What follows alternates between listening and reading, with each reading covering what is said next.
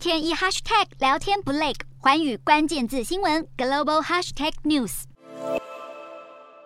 美股夏季反弹似乎出现停滞，全球央行年会召开前，华尔街担忧联准会发出更鹰派的讯号。十年期美债殖利率二十二号大涨，美元强升，科技股成杀盘重心。四大指数全收黑，纳指收黑百分之二点五五，费半暴跌将近百分之四，道琼收盘狂泻超过六百四十点，标普收跌超过百分之二，创自六月十六号以来最差单日表现。美股四大指数全数收黑，道琼指数重挫六百四十三点一三点，收三万三千零六六十三点六一点，纳斯达克下挫三百二十三点六四点，收一万两千三百八十一点五七点，标普五百下跌九十点四九点，收四千一百三十七点九九点，非半指数下挫一百零九点九七点，收两千八百四十三点三七点。欧洲股市方面，投资人关注货币政策走向以及天然气价格飙升对于经济造成的风险之际，欧洲股市重要指数今天收盘大多呈现下挫，其中德国和法国指数更是重跌，欧洲三大股市全数收低。